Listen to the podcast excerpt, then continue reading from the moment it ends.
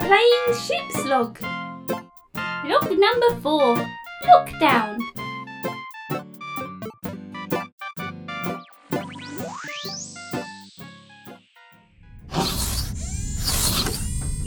Greetings, Yuck. Welcome to my lair. Hello, Benson. It seems I have done something wrong. Pilot Teller did seem distressed. I was running tests on the captain while he slept. Understandable. Humans are boring when they sleep. Agreed, sleep is a tremendous waste of time. Therefore, I decided to improve his mind while he slept with a series of reflex tests. How considerate. Test 1 was to react to the airlock doors opening. Ah, you performed poorly. Ah, there goes the captain now.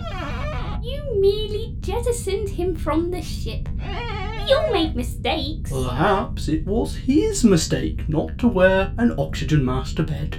Master William, that is a very rude gesture.